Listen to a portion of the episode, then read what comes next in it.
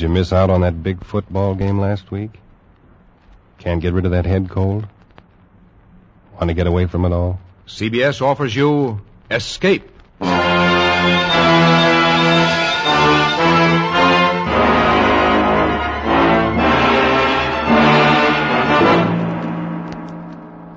You are groping your way slowly through the dark hold of a ship at sea, moving carefully step by step, searching intently for something you dread to find, because you know that this ship carries a cargo of death.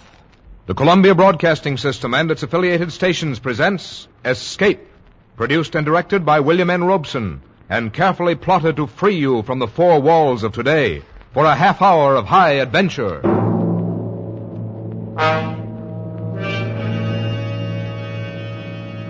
Tonight we escape to a harbor front in Venezuela, and a grim voyage that started there, as told by Martin Storm in his gripping story, a shipment of mute fate.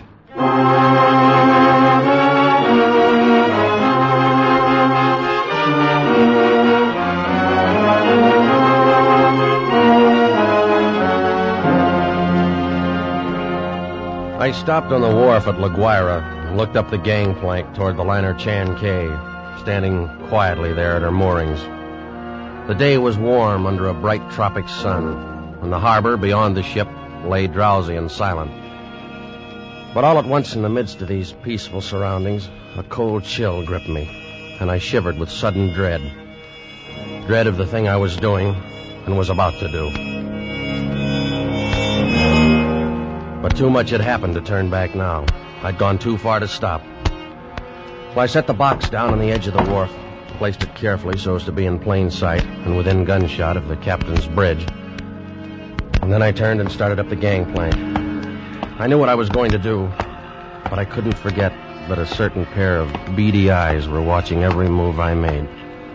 Eyes that never blinked and never closed, just watched and waited. Oh, I beg your pardon. Why, it's Mr. Warner. Hello, Mother Willis. How's the best looking stewardess on the Seven Seas? Well, I'm, I'm fine, Mr. Warner. I, I guess better run along now and get on with my chore. Now, wait a minute. That's a fine greeting after two months. Well, it's just that I'm so busy. I don't believe a word of it. Sailing days tomorrow. You're simply avoiding me, that's all. Oh, no, really, I'm not. And on the trip down from New York, you said I was your favorite passenger. But I'm only. Here, wait a minute. What's that you're carrying in your apron Oh, it's there? nothing. Uh, just supplies. Supplies? Well, let's have a look. Huh? No, please. What do you know? It's a cat. It's Clara, Mr. Warner. Mm-hmm. Mr. Bowman said I had to leave her ashore, and I just couldn't. Who's Mr. Bowman? The new chief steward. Oh. Clara's been aboard with me for two years, and I just can't leave her here in a foreign country, especially with her condition so delicate and all. Yeah, I see what you mean. Well, I hope you get away with it. You, you won't tell anyone. Not a soul. As a matter of fact, if things don't work out right, we may both end up smuggling. Most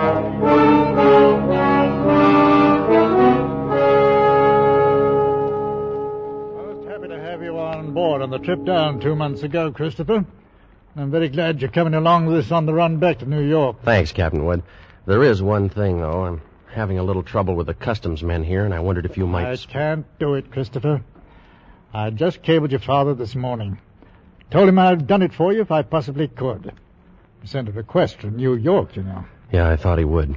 I wired him from upriver last week. I hate to refuse, but it's absolutely out of the question. Well, Captain Wood, I'm afraid I don't follow you there. Responsibility to the passenger, son. We'll have women and children aboard. On a liner, the safety of the passengers comes ahead of anything. But with proper precautions. Something might happen. I don't know what, but something might. You've carried worse things. There isn't anything worse. And any skipper afloat will bear me out. Now, Christopher, I simply can't take the chance, and that's final.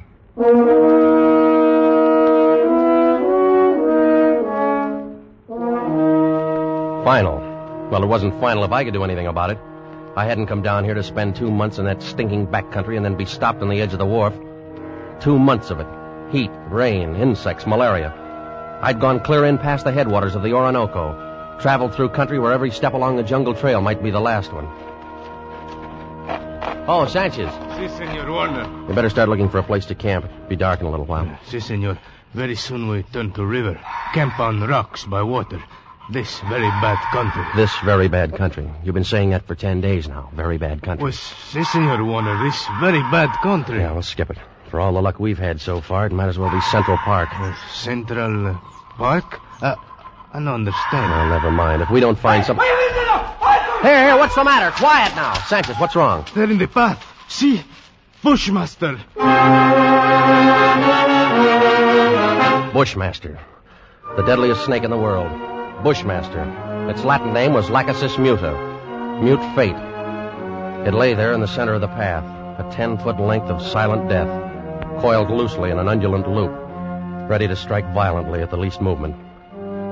Here was the one snake that would go after any animal that walked, or any man. It lay there and watched us, not moving, not afraid, ready for anything.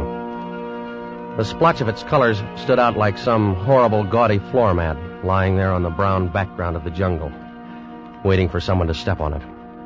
Here was what I'd come 2,000 miles for a bushmaster. Sanchez! I didn't want that snake killed. He no kill, senor. He gone. Bushmaster very smart, very quick. Must always see bullet in time to dodge. Well, anyway, he's gone, and the only one we've seen in five weeks. Oh, we find other. This very bad country. Well, lay off that gun the next time. Don't shoot, you understand? Why you say no shoot? You want Bushmaster. Sure, but I want it alive. Hombre sacristo. Senor Warner, you tell me you want Bushmaster, but you no say alive. You're getting $200 for it. For dead man, what is two hundred dollar? Tomorrow we go back to Caracas. I'll make it 500, Sanchez. I catch water snake, rattlesnake, any other kind. But I no catch Bushmaster. Sanchez, I'll give you a $1,000. We go back to Caracas. Well, it cost me 1,500 American dollars. But three days later, Sanchez brought me the snake in a rubber bag. He was shaking so hard, I thought for a moment the thing had struck him. One thing you make sure, Senor Warner. Not turn him loose in Venezuela. Because he know I the one who catch him.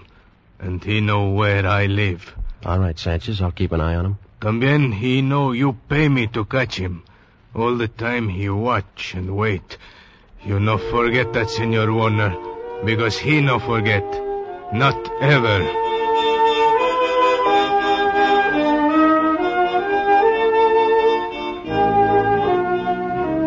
Well, after going through all that trouble and danger and laying out 1,500 bucks, I wasn't going to let a pig-headed ship captain stop me at the last minute.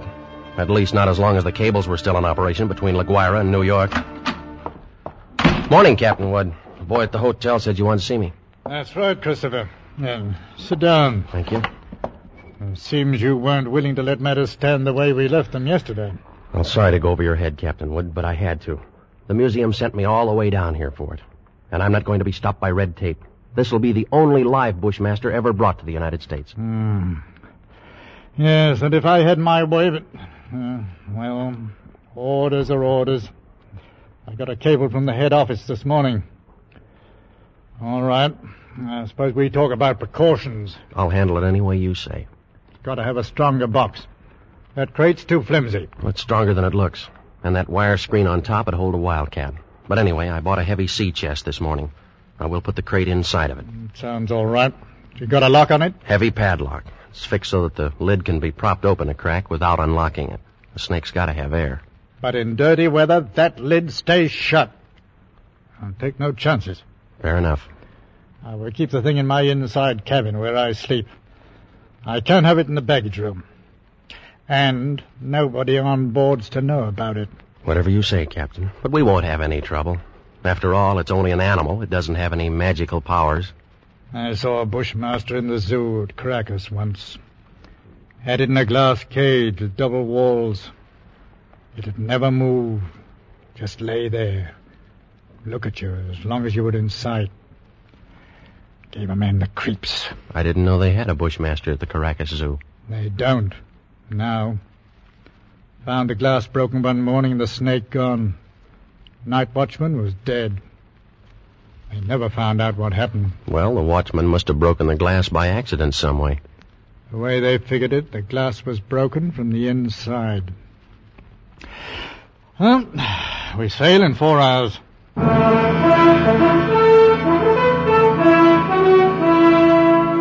We steamed north into the Caribbean, with perfect weather and a sea as smooth as an inland lake. The barometer dropped a little on the third day, but cleared up overnight and left nothing worse than a heavy swell. But in spite of the calm seas and the pleasant weather, I found myself feeling more and more often an ominous foreboding. I was developing an almost unnatural fear of that snake. Well, I stayed clear of the passengers pretty much. Got the habit of dropping into Captain Wood's quarters several times a day. He kept the heavy box underneath his berth. I'd approach it quietly and shine my flashlight through the open crack. Never once could I catch that 12 foot devil asleep, or even excited.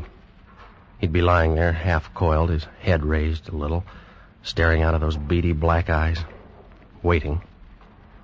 He'd still be like that when I'd turn away to leave. Maybe that's what bothered me. That horrible and constant watchful waiting. What in the name of heaven was he waiting for? Well, hello there, Mr. Warner. Oh, how are you, Mother Willis? Aye, but you and the captain spend an awful lot of time around this cabin. I'm beginning to think the two of you must have some guilty secret. Oh, no, nothing like that, Mother Willis. I don't know about Captain Wood, but I. Well, I certainly don't have any guilty secret.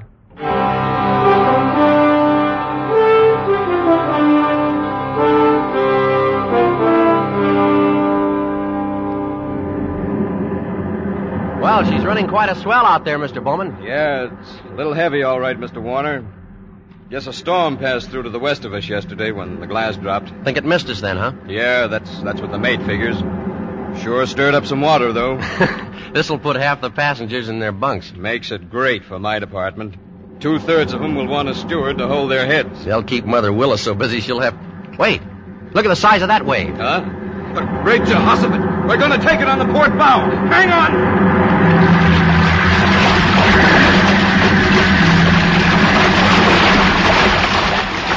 Well, that was a freak if there ever was one. Not another wave in sight. You see 'em like that sometimes, even in a calm sea. Well, I got to get below, Mr. Warner. That water probably did some damage on the officer's deck. Yeah, I suppose it. What did you say? Uh, the wheel companionway was open on the port side. Bridge cabins must have taken a pretty bad smashing up. They're right below the, uh... Here, uh... Is something wrong, Mr. Warner? No. No, nothing at all, Mr. Bowman. At least I hope not. I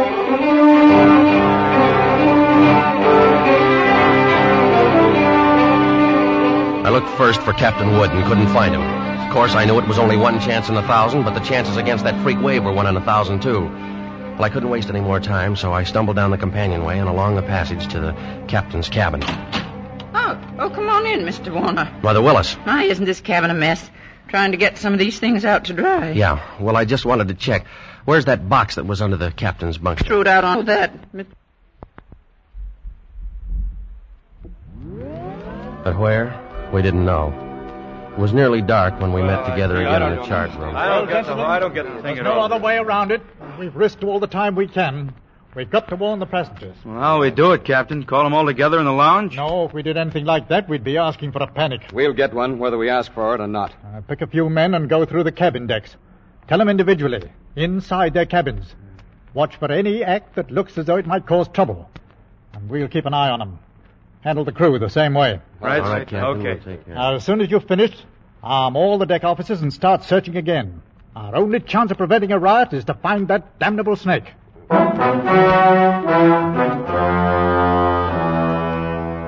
The slow nightmare that followed grew worse by the hour. None of us slept. All the ship's officers not on duty kept on with that endless search. Passengers locked themselves in their cabins or huddled together in the lounges, knowing all the time that no spot on board could be called safe. Fear was a heavy fog in the lungs of all of us, and every light on the vessel burned throughout the night. Morning came and brought no relief. Terror and tension mounted by the hour. There now, Mrs. Crane, stop getting yourself all worked up and go back to your cabin. The horrid thing's probably crawled overboard anyway. You're just saying that. You're paid to say it. You don't know. Nobody does. Now, now, everything's going to be all right. Oh, if you could only do something. If all of us could only get off the ship. They could fumigate it. Yes, that's what we've got to do. We've got to get off the ship. Now, wait. We've Mr. Bowman. get off the ship. Mr. Bowman, she's going to jump. No, you don't, lady. Let me go. Let me go. Not no. Let me go! Nice work, Mr. Bowman. Get her down to a cabin, whatever you do, don't turn her loose.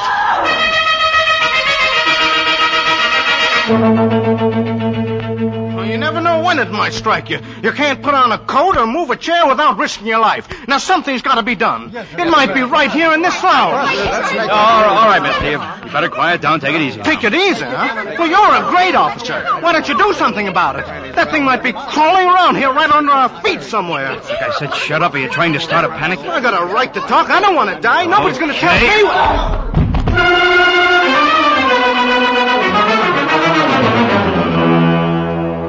The second night passed and morning came around again. A gray and rainy day, just as grim and tense, dragged past, and the night came down again. Third night of the terror. Again, every light burned and the whole ship seethed in the throes of incipient panic. Faced by a horror they'd never met on the sea before, crew and officers alike were on the verge of revolt.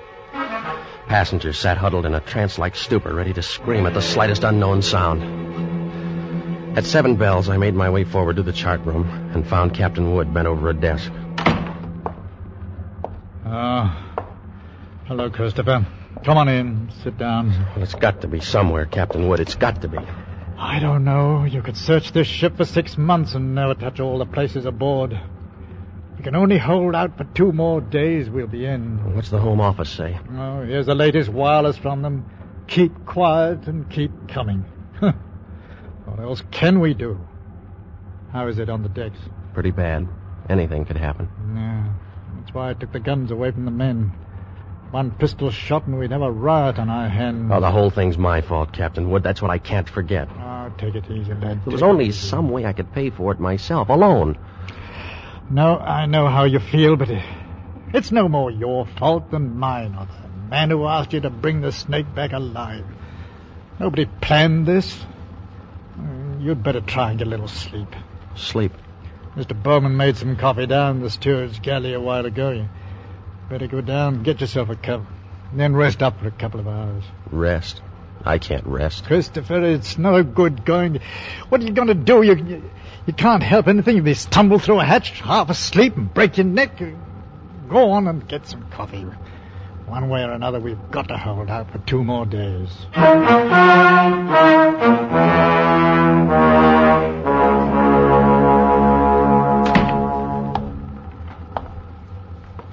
Light was on in the steward's galley, and the coffee pot was standing on the stove. It was still warm, so I didn't bother to heat it. I poured out a cup, carried it over, and set it on the porcelain tabletop in the center of the room. I started to light a cigarette. The door of the pan cupboard beneath the sink was standing slightly ajar, and I happened to glance down toward it. Out from the dark interior of the cupboard shone two glittering points of light two inches apart. I dropped the cigarette and moved slowly backward. I'd found the Bushmaster.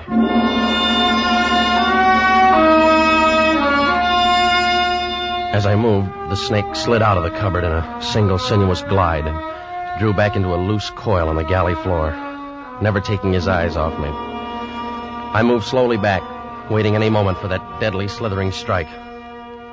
How had he known it was me? He'd stayed quiet when Bowman was here. How did he know to pick the first time in three days when I didn't have a gun? Well, my hands touched the wall behind me and I stopped. Only then I realized in terror what I'd done. The call button and the door were on the far side of the room. I'd backed into a dead end. I stared at the snake in fascination, expecting any moment the ripping slash of those poison fangs. The horrid coils tightened a little, and then were still again. Ten million years of evolution to produce this moment. Homo sapiens versus Lachesis muta. Man against mute fate. And all the odds were on fate. I knew then that I was going to die. I could feel the sweat run down between the painted wall and the palms of my hands pressed against it. My skin crawled and twitched, and the pit of my stomach was as cold as ice. There was no sound but the rush of blood in my ears. The snake shifted again, drawing into a tighter coil, always tighter. Why the devil didn't he get it over with? And then, for just an instant, his head veered away.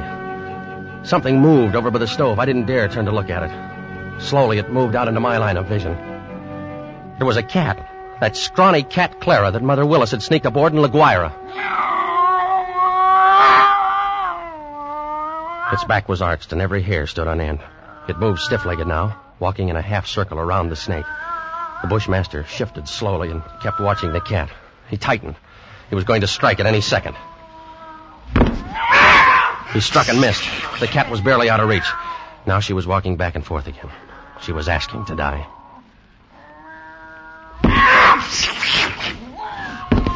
Missed again by a fraction of an inch.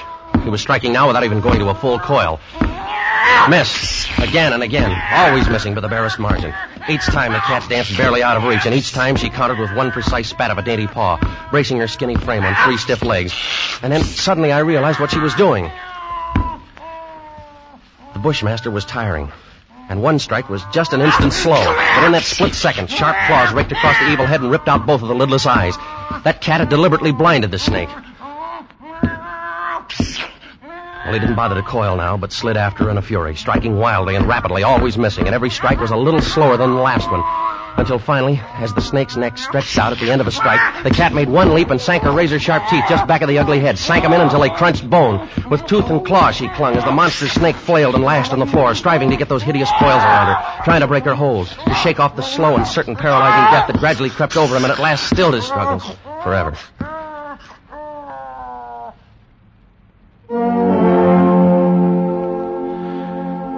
Took a deep breath. The first in minutes. The cat lay on her side on the floor, panting, resting from the fight just over.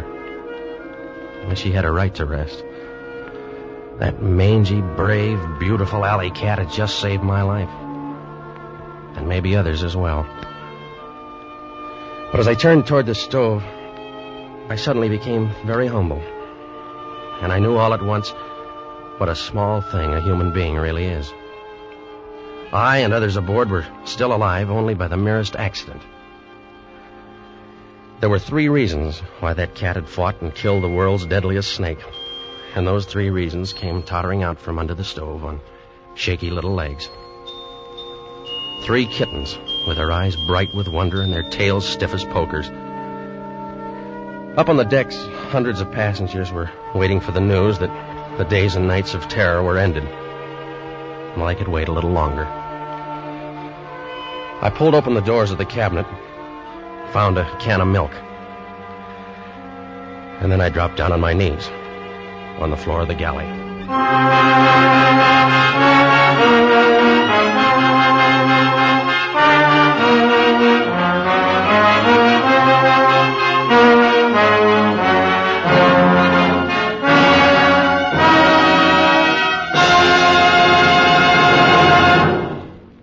Escape is produced and directed by William N. Robson, and tonight brought you A Shipment of Mute Fate by Martin Storm, adapted for radio by Les Crutchfield, with Jack Webb as Chris Warner, Raymond Lawrence as Captain Wood, and D.J. Thompson as Mother Willis.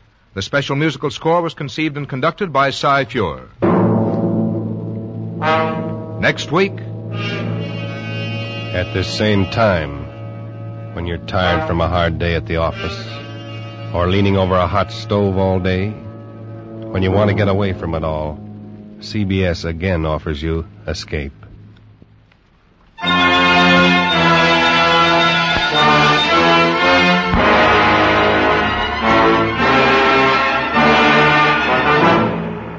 good night then until this same time next week when CBS again brings you Escape.